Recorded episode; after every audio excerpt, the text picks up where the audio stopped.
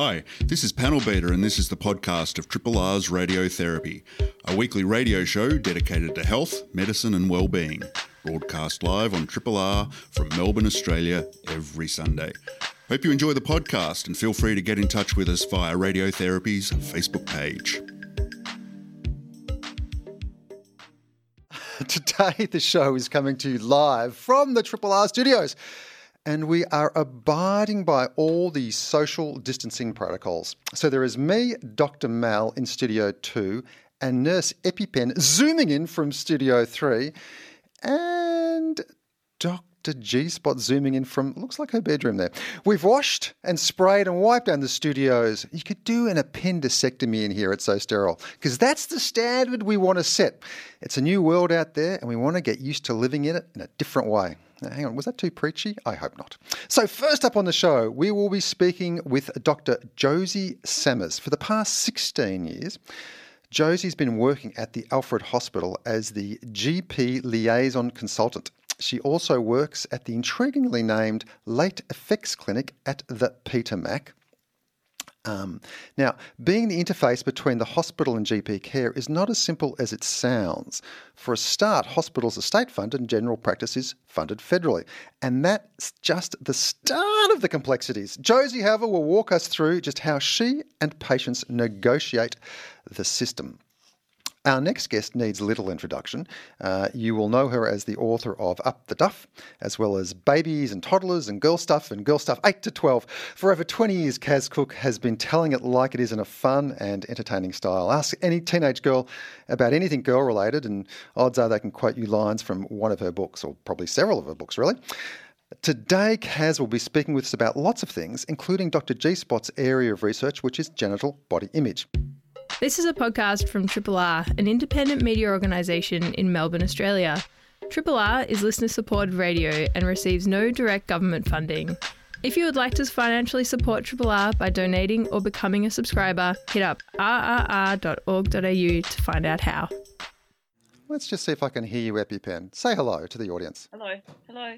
We were going to spend about 15 minutes, which we've just played through now, talking about um, uh, venting your spleen and the important work that you do. Uh, look, we will come back to it again, but could you just give us a, a, a sort of a, a, kind of a précis of, of what's what you were about to say or what you were supposed to say? and my apologies. Morning, morning, Dr. Mal. So I think where we're going to start is just talking about the spleen. And um, Dr. Mal asked me about the history of um, uh, venting your spleen. And it comes from a sort of a 19th century medieval times when the emotion of anger was seen to be held in the spleen. Oh. So if, if you if you let your anger out, you would free your spleen of some angry thoughts and feelings, and then you could possibly feel a bit better. So you're venting your spleen. It's getting stuff off your chest or out of your spleen. So that's where it comes from. Oh, so anger was held in the spleen. That's interesting. I didn't know that. Yeah. I wonder so why, why of all organs would you hold it in the spleen? Oh, I, I, didn't live in that time, so I can't really reflect. But a lot of Shakespearean references to the spleen. Oh, really? Um, didn't know that. Yeah. Anyway, so given given that this is my um, little section today segment, um, I just I'm the manager of Spleen Australia, based at the Alfred Hospital. And I thought I'd just give you a story about how this was all set up. So in 2002, 18 years ago, is that right? Yes, that's right. Um, uh, there was a 23 year old young woman who was admitted to the Alfred and feeling a bit unwell. And she had a past history of Hodgkin's lymphoma. And she'd had some chemo and a splenectomy. And she was well for several years and took, had uh, was on penicillin to prevent um, some bacterial infections and had one pneumococcal um, vaccine. And then, sort of, this took her to 2002, eight years later. And she presented to the Alfred Unwell, very unwell, mm. got very sick very quickly, and went to ICU and died two days later. And sure. my um, boss, Dr. Denis Spelman, was in ICU with the father sort of sitting together while she was on the ventilator, not doing very well. Mm. And he said to her, he said to, to Denis, the dad said to Denis, could this have been prevented? Could her death have been prevented? Mm. And Denis said, Yes. It could have been if she had have had some information about getting to see a doctor quickly if she started to feel unwell. Had she been up to date with her vaccines? Had she had had some antibiotics as a standby um, dose to um, to take if she was feeling unwell? And so th- it was a tragic event, and it moved my boss very deeply, and thought we've got we can do better than this. So it, after sort of several applications to the Department of Health in Victoria for funding um, to set up a registry, so a database where we could collect patients and give them some information. Um, they eventually got uh, was su- successful in 2003. I was employed to set the registry up, Mhm. and I was a it was a one woman show. And basically, a register is a is a, a, uh, a database where you collect the patient data or information, and a registry is the process of the whole service. So our, our mantra, if you like, was to educate and coordinate the care of people after a splenectomy or a diagnosis of a spleen that doesn't work. And, and really to provide up to date information on how to reduce their risk of bacterial infection. So it's encapsulated bacteria that are that they have trouble with. So these are meningococcal, pneumococcal, Haemophilus influenzae Mhm. type B. So um, in 2003 we got going. 2007 it became a statewide funded service. And in 2015, Tasmania and Queensland officially came on. And Queensland, the trigger for Queensland funding was because there was a little girl that died unnecessarily, and um, that was very tragic. So, so what, what we I thought you might ask me, Mal, what does the spleen do, or Dr. G Spot? What does the But- spleen do, EpiPen? Very good question. So the spleen sits at the tail end of the pancreas, and blood goes through it, and it it filters blood. So one of the things is it pulls out old red blood cells and munches them up and uh, excretes them. And the other one, big one is it triggers an antibody response. So there are white blood cells in the spleen, and they trigger this antibody response, and then you can have um, an antibody reaction to the bacteria. So when you don't have the spleen, the white blood cells, so macrophages, they still are made in the bone marrow and circulate in the bloodstream, but they haven't got this little repository, little sac to sit in and have um, run the job of filtering the blood and this antibody response. So, so what what what does the registry do? Well, it's it's where the big aim is to prevent infections. So Mhm. we educate people, and we've got people of all ages on our database. So from little babies that are born without spleens or have complex heart disorders to 90 year olds that have fallen over in the nursing home and, and Mm. ruptured their spleen. Mm. So it, the challenge there is educating and speaking to those sorts of people, different languages, different um, eth- uh, ethnic backgrounds, different. What's um, I mean, how do you educate them? What do you say?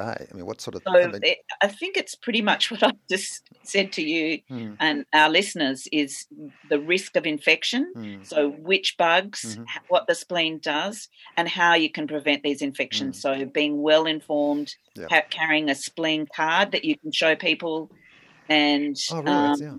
yeah. So, so we and we've we so we've had to develop a whole host, a raft of ways of educating people. So we've got a, a, a spleen song. Which I have to say, the adults the adults love more than the kids. I think I don't know how many kids have listened to it. you but- give us a, a bit of a, a few notes, EpiPen? I'd love to hear this. The spleen song. it's about it's it's really about the spleen team giving you a routine. So if you want to listen to it, go to or Google spleen song Alfred Hospital, and it's very catchy and it's great fun. What the spleen team gives you a routine.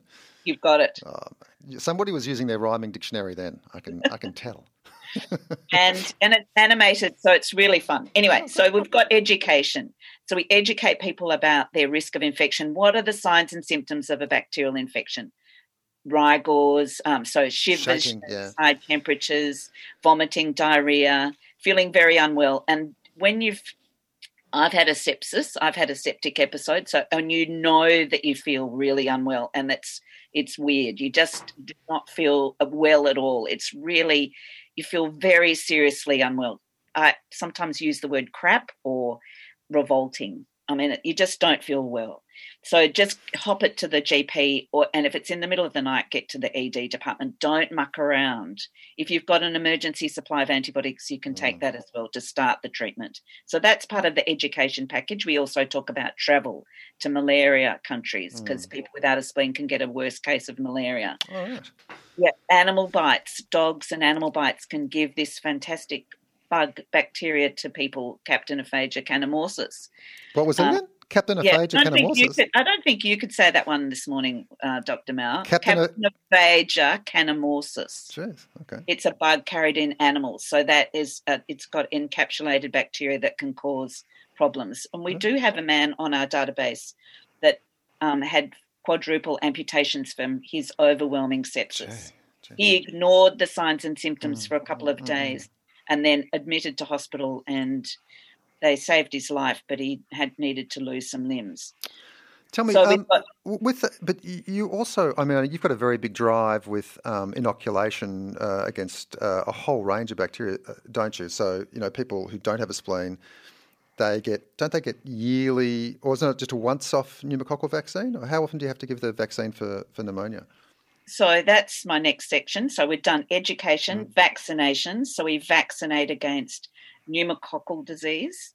So there are two vaccines there. There's a, an, and it's one of them's not as good as it used to be. Yeah. It's a polysaccharide vaccine, and the, we've the um, the new recommendations that have come in now is only two of those doses of that vaccine in a lifetime, and then there's a conjugate vaccine, a pneumococcal conjugate vaccine and that covers you for pneumonias, the pneumococcal diseases. So we call about we talk about invasive pneumococcal disease. Yeah. We want to prevent that, and then there's meningococcal disease. We want to prevent that. So there's so there's ACWY and a couple of yep, and then we want them to know about um, uh, antibiotics, the role of antibiotics, Mm. so you can use them.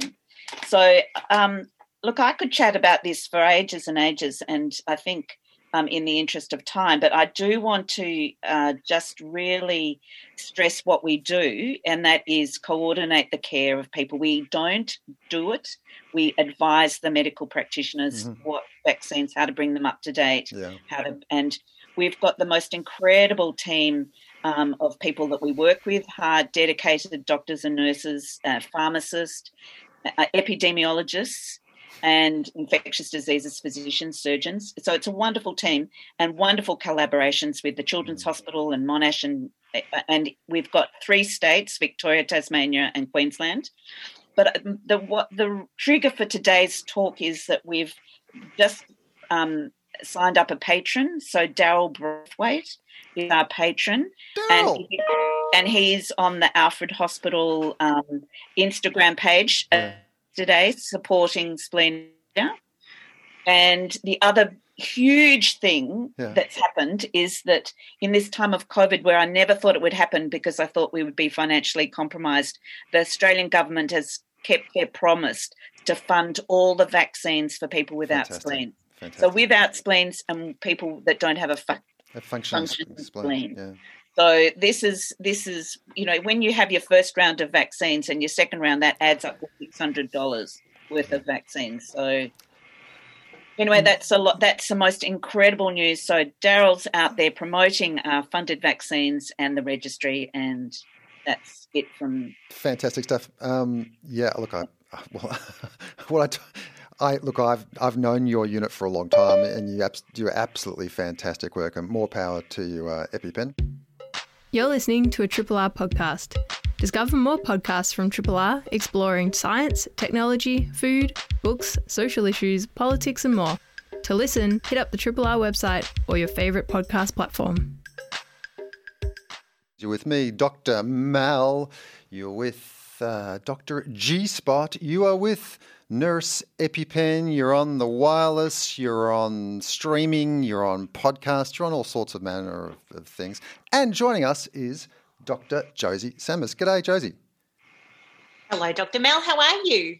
Can I just say, when I heard your voice come through the headphones, I breathed this huge sigh of relief. It's working. it's working. Yay. Oh, Mal, I can talk under wet concrete. There's no way any EpiPen can tell you. Even without Not Zoom, we'd still be hearing you. So, Josie, look, uh, we haven't met before. Tell us a bit about what you what you do. Well, I'm a GP by background, and quite a lot of too many years ago, I went in to start GP liaison, and originally I did that at Peter Mac, but I've been doing it at um, the Alfred for 16 years. When you say liaison, that has various kind of connotations and interpretation. What does liaison mean, GP liaison? I know. it sounds almost um, i'm not quite sure what it sounds but it basically what it means is where my service is a sort of a, a point of contact for GPs yeah. between the primary care and the hospital.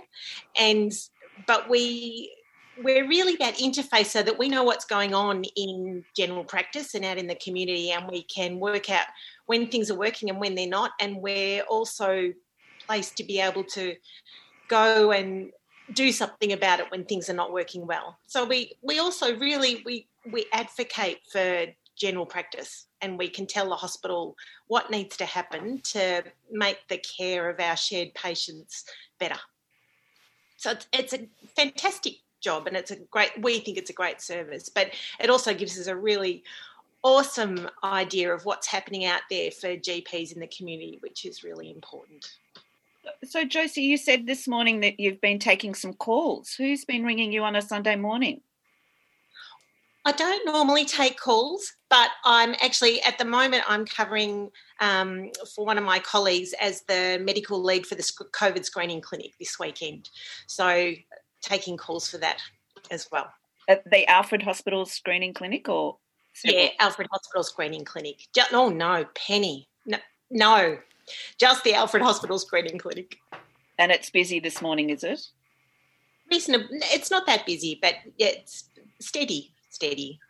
So all those great peeps down in our screening clinic who do the most amazing job. Yeah. Amazing, amazing. And and we met because you were helping us um, understand the GP situation with looking after people without a functioning spleen, and you've helped us enormously. So, is that is, my request or my um, need to have a conversation with you a common thing that happens in the Alfred Hospital where people come and talk to you about where we're getting our messages across or is that is that what sort of what the liaison job is? Yeah, that's a that's a small part of it, but yes, absolutely. So I think one of the things that I've seen over 16 years is that we get more and more services getting in touch with GP liaison service to say, oh, how does this affect GPs? Or we need to get a message out to GPs where they see, like exactly like you did, um, you know, how can we get the message out to general practice where we feel that they're not supported enough or there's something that needs to get through, and we can get in touch with our GP general practice colleagues and and spread the word to them and and look at ways to help them. Uh-huh, uh-huh. And and one of the things that you did, you mentioned about working at Peter Mac and working in the late effects clinic. So I know a little bit about that, but um, uh, Dr. G Spot and Dr. Mal might not know about that. Would you could you tell us a bit more about that? Yeah, I've got very um, intriguing titles really going on.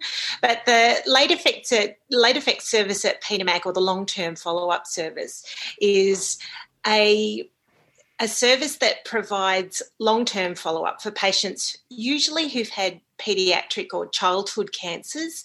And as a result of that, usually they've had very complex treatment. So they've had usually had surgery and they've had radiotherapy, how appropriate and or chemotherapy and complex treatments and as a result of that they have um, late effects coming down the line, going through to their adulthood. So the late effects service looks after people, um, not always who have had children's childhood cancers, but often after they're 18, then we follow them up, or otherwise other people who have had um, blood cancers who need follow up, which is why um, EpiPen and I have forged quite a an alliance over the years to because it's very important. A lot of those um, people have had their spleens removed or don't have a functioning spleen, and it's really important um, to get them on the spleen registry. So we follow up um, for all of the, all aspects of their care, whether it's um, medical problems or social issues or psychological problems, then we follow up all aspects of that care and make sure that they are living as as healthy a life as they possibly can. So is is it possible that there you're seeing less patients in the late effect clinics because we're not bombarding them with such strong radiotherapy and chemotherapy as children, or is it because I was certainly with people when they had lymphomas, they were given a lot of radiation, and that mm. radiation was affecting in adulthood. So, radiation as a child, and that was affecting them in adulthood with cardiac problems and lung problems because they were zapping them with high dose radiation. Is, do you think you'll see less of those people in the future because we're giving less treatments? I think the nature of what we see is very different the radiotherapy is much more advanced and, and tailored. And I'm speaking here as the wife of a radiation oncologist. So watch watch out what you're saying about zapping EpiPen. Um, but I think radiotherapy now and chemotherapy is very different than it used to be. And the the I think, like you say, where the treatments are much more tailored and less likely to have long term effects. But on the flip side, we're seeing lots more survivors of cancers. So there are more and many more treatments. So that's the other thing about the late effects clinic is that there are always new treatments coming for the treatment of cancer, and we monitor them for new treatments that may not have. Um, they haven't been around for so mm. long, so we monitor them and look at what the outcomes are in the long term. Don't there's you, don't you reckon that's, that's, one of the? I mean, there's two sides. to that. It's fantastic there are new treatments, but we're always playing catch up, aren't we? Like, you know, you have to let people know what's available because if it's happened within five years and they probably don't know because, you know, as a society, we kind of know what we see on TV and and, and, and you know um, how it's portrayed in you know soap operas and Grey's Anatomy and stuff. But you know, there's even st- there's stuff that's so new that you know, people who aren't in that field, doctors who aren't in that field, nurses who aren't, don't, don't even know it's around, let alone patients who, who might require it. And that that's a tough mm. gig, Josie. You know, how do you tell somebody? I mean, what do you say to somebody? Say, do you say, "Look, um, this new treatment's come along. We're going to try it out. Try it out." Or how do, how, how do you approach that? Thankfully, Dr. Mel, I don't have to do oh, that. Oh, okay. But I think they certainly that's that's the real skill of yeah. our cancer specialists that they do. I mean, all of these treatments are so incredibly tested and trialed before they're released. Mm. So we do know what the likely mm. um, outcomes are, and and everything's a balance, I think, in life. And certainly, patients are, are really, there's a lot of time spent talking to patients about what the advantages of treatment are and what the disadvantages are, because there can be. Nothing's with, you know, often things are, are not without a, a consequence. So that's a real skill. So, would you say to somebody, I'm just, I, I really don't know the answer to this, would you say to somebody that's, that, that's had a cancer and been treated and they're effectively cancer free, I mean, does it ever happen where a brand new treatment comes along that would be even better, and they need to have that just to guarantee they're cured? Does that does that ever happen? No, not no, okay, really. No. Okay. If you if you if you're out of the woods, you're out of you're the out woods. Of the woods. Okay. Okay. But what our service does is make sure you don't get back into the woods again. Um, really, and to make sure people stay well, right. and that something doesn't come along again. Yeah, yeah, yeah. Um, so you do screening, obviously, for for for physical uh, problems. You do screening for psychological problems. You do all that kind of stuff. Um, just mm. tell me again, how did you get involved in that? I mean, as a GP, to to to get involved in that, how did that happen? It happened, I think, because I'm, as previously mentioned, married to a radiation oncologist uh-huh. who actually works in the service, but because the like I said before, we're seeing so many more treatments and so mm. many more survivors of cancer, which is fantastic. But that meant the numbers coming to our clinic were just increasing exponentially. And like everything in hospital care, we can, hospitals can't do everything, and what we deal with in the late effects clinic are complications that GPs are absolutely mm, the best mm, people mm, to be managing them. Mm. So it's you know cardiovascular disease and mm. screening for um, for preventative cancers and things like that. So we developed a shared care program in the late effects service, so people could come and have their assessment of what they needed to look out for with our specialists, and that's very specialised depending on what chemotherapy they've had, how many how many EpiPen zaps of mm. radiotherapy they've had and to where. Um, but I think then once that's worked out, GPs are the best people of all to be able to manage those, and that someone look, being looked after by their own GP. We're a statewide service. We've got patients in Tasmania as well. Much better to have them going and seeing their own GP and be on top of it, who knows them really well, than have to come into our clinic. Um, so we, we've developed that shared care model so that we support GPs to be able to care for these complex patients, but their own patients out in the community. Hey, in the in the last say since you finished medical school, so like 10 years ago, do you, do you reckon, okay, let's, since I finished medical school 30 years ago, do you reckon, um, how much do you reckon th- the idea of care has shifted from hospital based care to community based care? Because when I did medicine, it was kind of like the, the hospital, I mean, it was obviously my very egocentric view, but I thought the hospital was it in a bit. I thought all, all care happens in the hospital. But now things are moving much more out of the hospital, the community. How much do you reckon has moved out? Do you, you know, 10%, 20%, 30%, 50%? Oh, a lot. gee, that's a good question. well, I think I think it is moving, and that's the whole point of the GP liaison service yeah. because there is increasingly we know that hospitals. It used to be, like you say, hospitals were the hub, and yeah. that was where people went in and they were cared for and nothing it was like a silo and then they got came out the other end and the, the gp was expected to look after them maybe maybe not. Um, now it's increasingly the the whole there's so much that we can do and and it's we're increasingly trying to get people to be cared for more and more by their gps very appropriately. And people like to be looked after, not in hospital as well, which I'm sure at the Alfred we can't understand. But, um, you know, that we're trying to do the mm. best thing that we can for people and treat them most appropriately where they need to be treated. So, um, and, you know, GPs know about the whole person and they've got so much to give as well. And the family the and everybody else and the yeah. kids and, you know, friends yeah. in the neighbourhood and what's available. Yeah, yeah. I mean, my sense. Yeah, and I think that's something that increasingly hospitals are realising that GPs have really got that to contribute to yeah. the care of patient while they're in hospital because GPs can say that's a great idea to have this treatment plan, but actually that's not going to work because you know the patient has a dog and they don't want to go for you know can't leave the dog. All of those things that actually that's life and they're the really important things to people.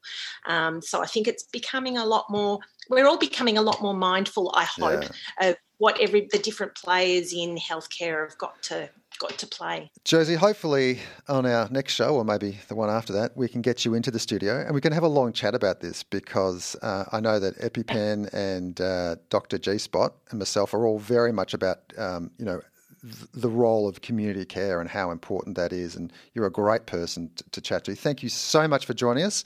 And um, we will definitely have you in the studio once we can do that. This is a podcast from Triple R, an independent media organisation in Melbourne, Australia.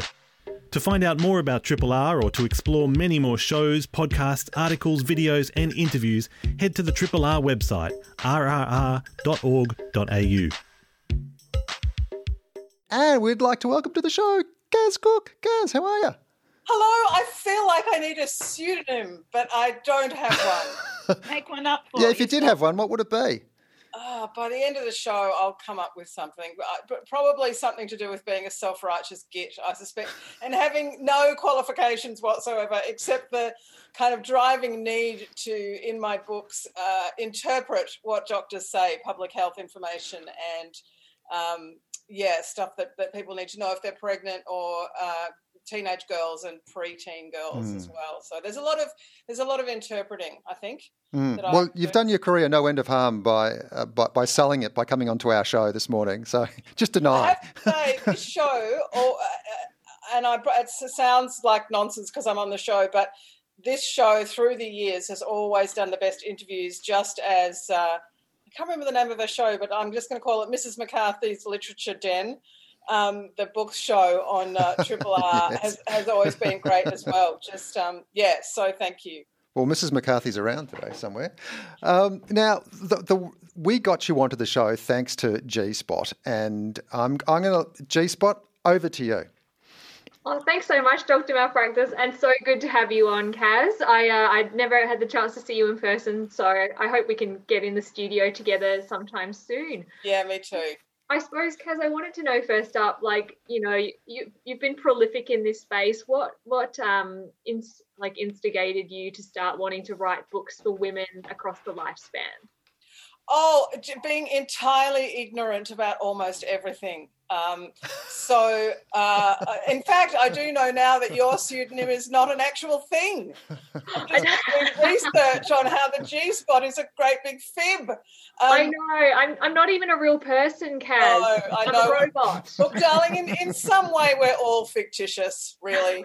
Um, but look, I started, I wrote a book when I was uh, pretty young, like, uh, I, God, how old was I? 20, 25, 26 or something? Wow. I wrote a book called Real Gorgeous uh, about the beauty and body nonsense that women are told, which was something I felt really kind of outraged about in that way that you you can be when you suddenly find out about it. Um, that it's the extent of it, and actually, you know, it's um, it's more than. Well, I'm 57 now, so I guess as I've got older, I got pregnant, had a baby. Um, I could see on the horizon that my daughter was about to become a teenager, and that's one of the reasons I wrote girl stuff. I'm just writing a book right now about the history of advice to women. Uh, and then my next book will be about um, getting older and menopause. So um, That think so necessary, Kaz. Like, there's so little information in that menopause space, and a lot of women will be wanting to read your book. The, the problem that I've got, Dr. G Spot, is that I suspect most women want me to say, it's okay, you don't have to go through menopause. Here's the magic bit that you do, and it doesn't happen to you. But uh, I have a feeling it's going to be a lot more complex than that. But you know, I'm Yeah. just doing the research for the book about the history of advice to women, and it's all that stuff about the wandering womb and women's pain being dismissed and Mm, uh, you know this this general idea that if doctors don't know why something is happening you get told it's psychological and that worked for pregnancy nausea endometriosis you know all all sorts of um, you know autoimmune or i've just heard about a, a friend who's finally been diagnosed as, as um, having a, a gluten allergy um, but it wasn't showing up in the sort of standard tests. And she has spent decades uh, you know, with really, really difficult symptoms and being told it was psychological. So that, that's all the stuff that I'm kind of fascinated with. And I'm also fascinated with public health information that doesn't cut through. You know, doctors want want women to know this thing, but the way they tell it is really difficult. And, and you know, I remember one of the things that really brought that home to me is a lot of women called me in the 80s and 90s and said, "Oh my God, I've been diagnosed with cancer," and I go, "Okay, hang on." What happened in the GP office, GP's office, and it was very often that they were told they had precancerous cells because of a, um, a, a cervix test. mm. But all they heard was pre-cancer, which to them meant that's what I'm going to get. And then the rest of it just kind of didn't go into their heads, understandably. So that's something that I am really interested in. And the other thing I'll say, I know I'm faffing on, but the other thing that really got to me was when doctors were able to start advertising and, and you know, they had profiteering clinics, and that's just got, you know, worse and worse. And they got hold of the language. So they got to say stuff like breast enhancement. And now they're saying vaginal rejuvenation.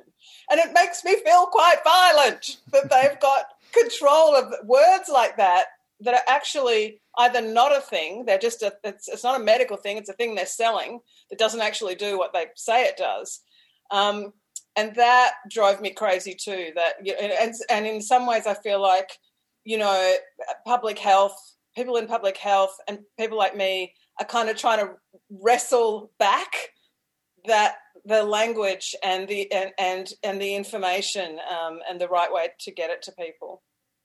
Absolutely, Kaz. I want to come back to the vaginal rejuvenation stuff mm. later. Sorry to trigger you off. I'll call it something different when we come back. Kaz, because you've been doing this for such a while, I was wondering, like, what changes have you noticed in the time that you've, you know, from when you started and your first book when you were 25 to now, like your advice for women? How, yeah, what are the biggest changes you've noticed? Uh, the biggest one is the rise in the influence and power of the anti vaccination movement. Um, when my uh, baby was born, it was 1998. It was just as the British press had become overwhelmed with unquestioning reporting of the now we know it to be fraudulent Andrew Wakefield um, study that was published in the Lancet. And boy, did they take a while to retract that.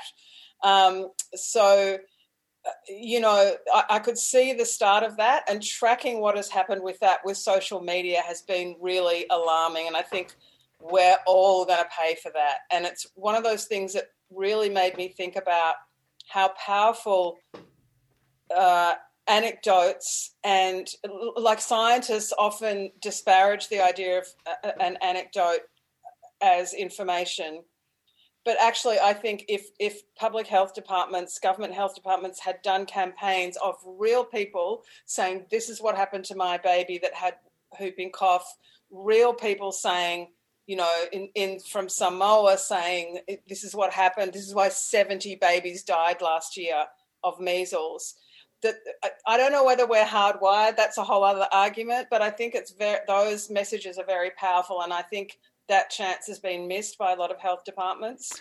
Yeah, I, I was just I was having dinner last night with, with a, a, filmmaker, and he and I were both saying how um, you can throw a lot of statistics around, but it's when you tell a story that's when people get convinced.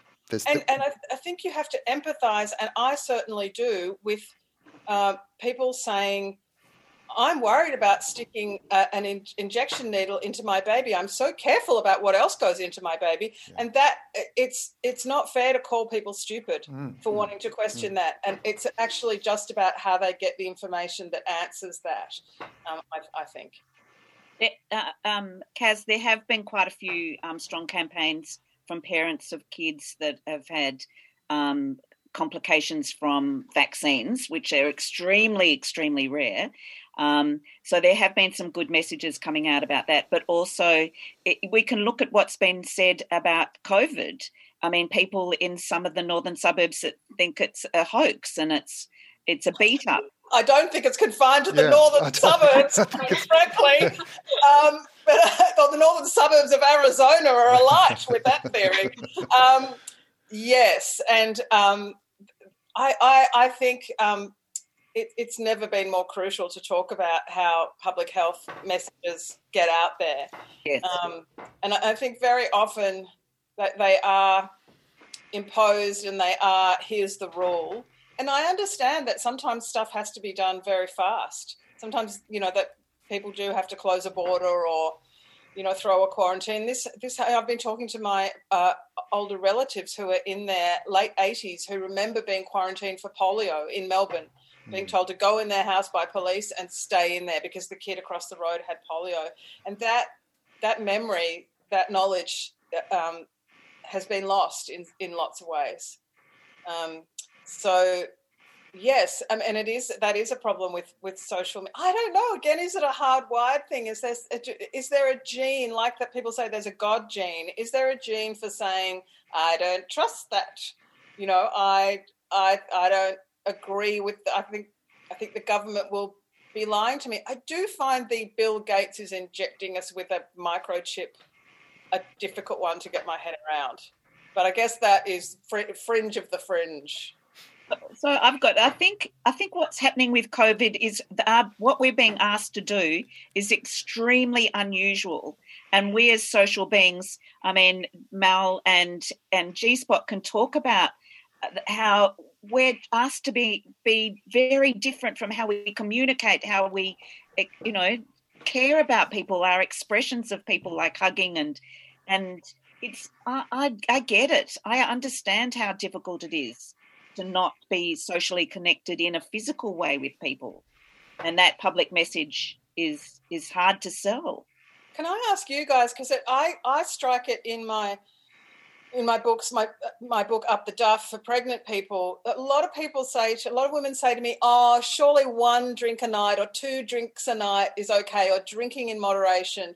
You know, the things that people go, don't want to believe, they don't take on that information, and I think that's part of COVID. But and that is that terrible sort of old-fashioned expression, non-compliant.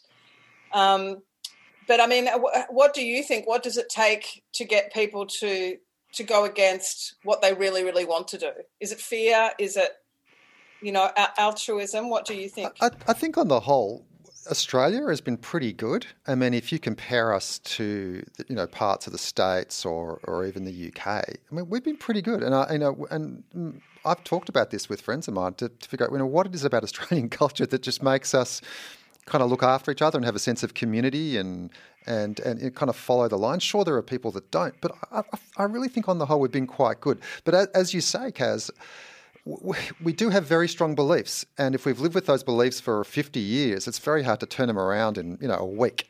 If you've been used to you know hugging people and, and shaking their hands and kissing them on the cheek for 50 years, I mean, all of a sudden, bang, you can't do it. It's very hard to unlearn those habits, you know doesn't happen quickly.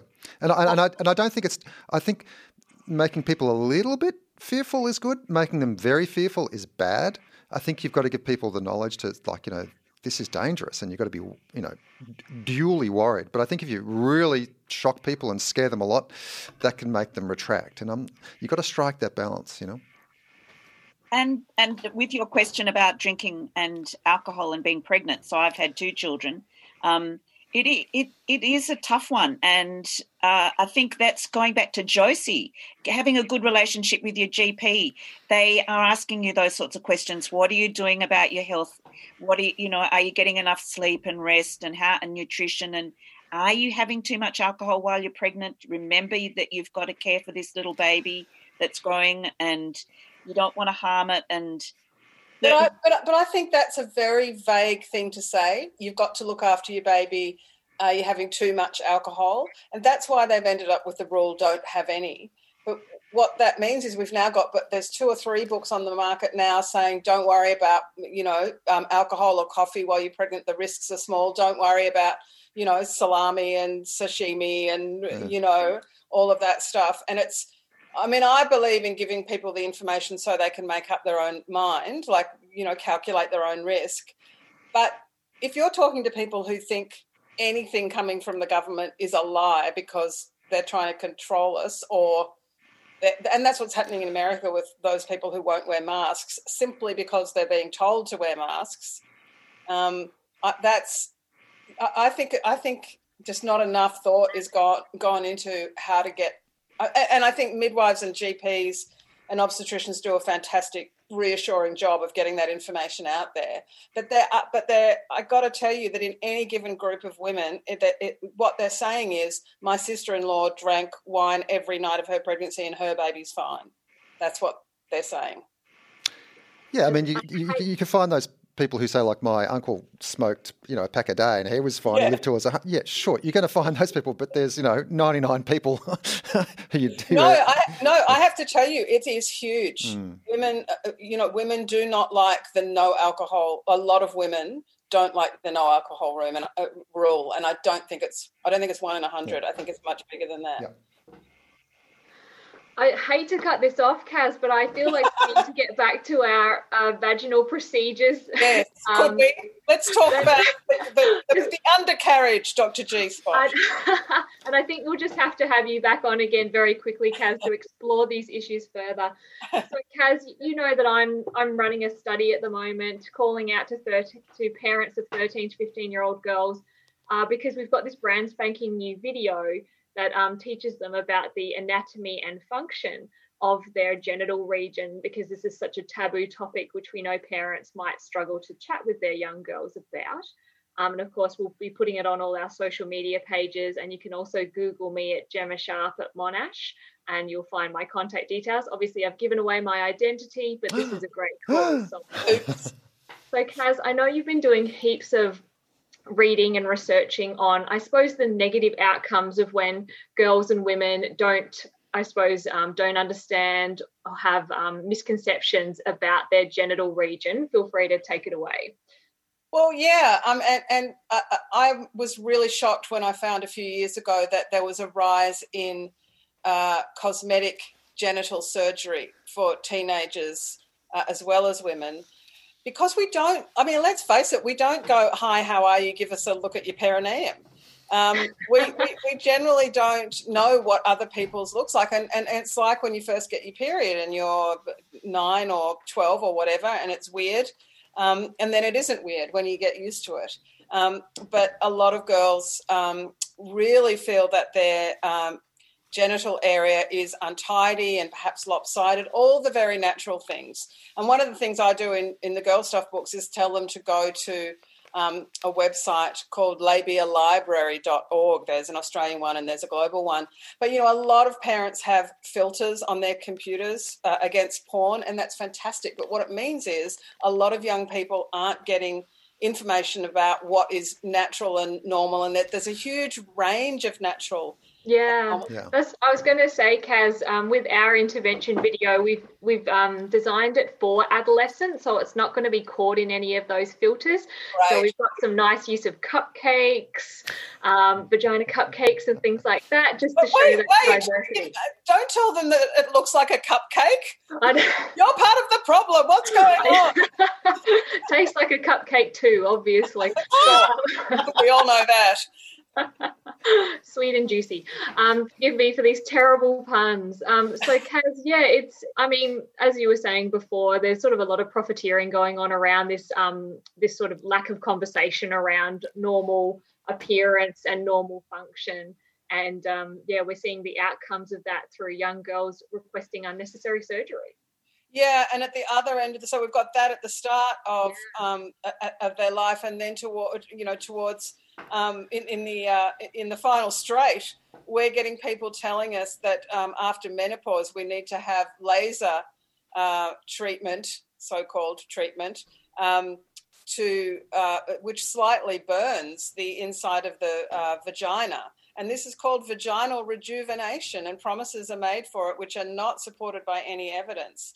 Um, and I know you you would know much more about this, but that that body image problem that young girl sorry, that young girls have, you're right. It's really hard for uh, dads and mums to have that conversation, which is why information in books that they can hide under their pillow and on videos like yours that they can see on their phone in private uh, are really important. Again, it's about how do you deliver the, me- the message. Um, and I think it's fantastic that you're doing that research. And boy, are you up against it getting, uh, you know, parents to uh, agree for their 13 to 15 year olds um, to to to participate in a study about what their genitals look like. But I, I know that the ethics committee at Monash has looked at it, and it's a very um, you know your, your, your doctors and scientists and so i you know really um, hope you get the word out for that. Kaz i have the terrible job of winding you up because we're getting very close to the hour and you know no no no no no we I, I mean i'd love to chat to you for hours but thank you so much for being on the show today.